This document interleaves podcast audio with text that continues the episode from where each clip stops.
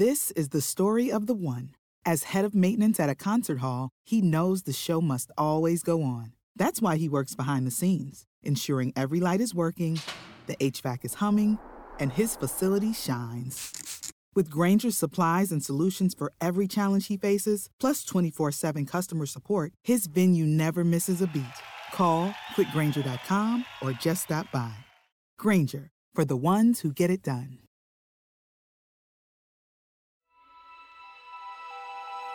Coming up on 5 Minute News. Three killed after human smuggling boat capsizes off San Diego.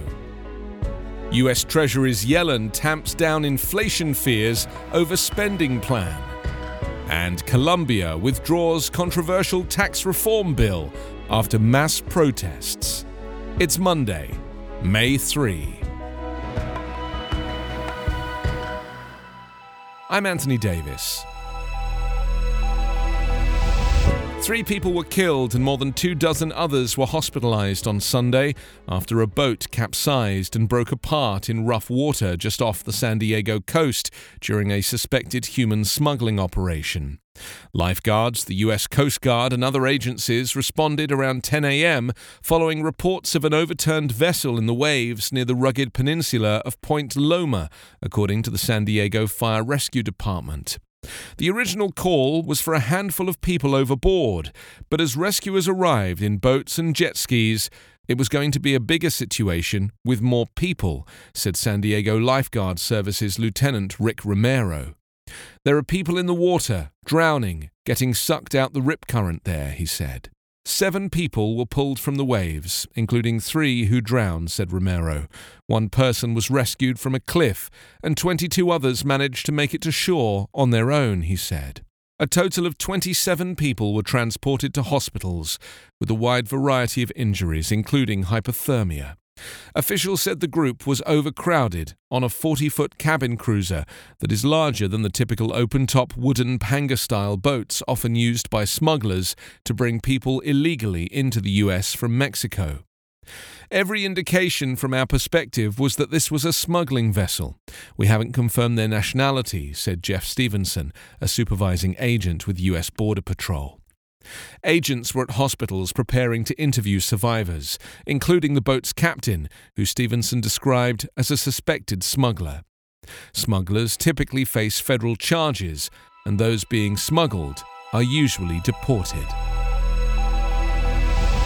US Treasury Secretary Janet Yellen on Sunday tamped down concerns that President Joe Biden's plans for infrastructure, jobs, and families will cause inflation, saying the spending will be phased in over a decade.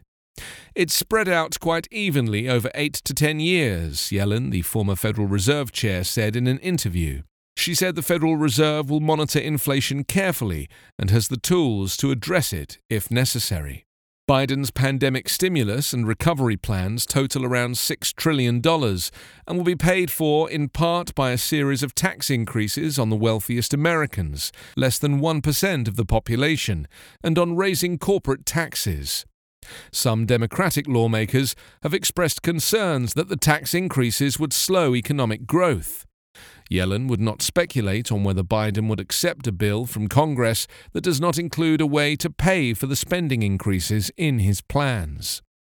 Biden administration officials have said a significant cut in the corporate tax rate in 2017 by Republican Donald Trump did not result in a similar increase in investment and corporate competitiveness. Colombia's president has withdrawn a controversial tax reform bill following four days of huge protests across the country. In a televised statement, he said his government would work to produce new proposals and seek consensus with other parties and organizations. He had previously insisted tax rises were needed to respond to the economic crisis generated by the pandemic. But tens of thousands of people took to the streets in anger at the bill. Unions who organised the protests said it would disproportionately impact on the poorest people who were already struggling with the economic impact of COVID 19. The president, in his statement, acknowledged it is a moment for the protection of the most vulnerable, an invitation to build and not to hate and destroy. Colombia's gross domestic product dropped by 6.8% last year, its deepest crash in half a century, and the coronavirus pandemic has further driven up its unemployment rate.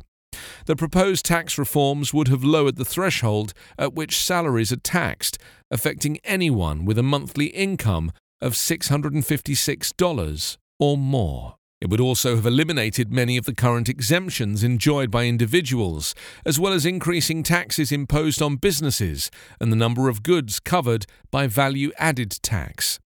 The proposals caused outrage among many Colombians who say they are already struggling to feed their families during the pandemic. You can subscribe to 5 Minute News on YouTube with your preferred podcast app. Ask your smart speaker or enable 5 Minute News as your Amazon Alexa flash briefing skill. Subscribe, rate, and review online at 5minute.news. 5 Minute News is an evergreen podcast covering politics, inequality, health, and climate, delivering independent, unbiased, and essential world news. Daily.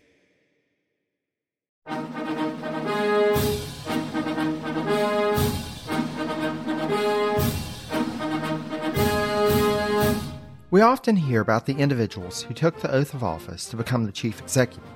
But what about the other people who play a role in each administration, or the events that may not be as well known, but that contribute to the reshaping of the office of the American presidency?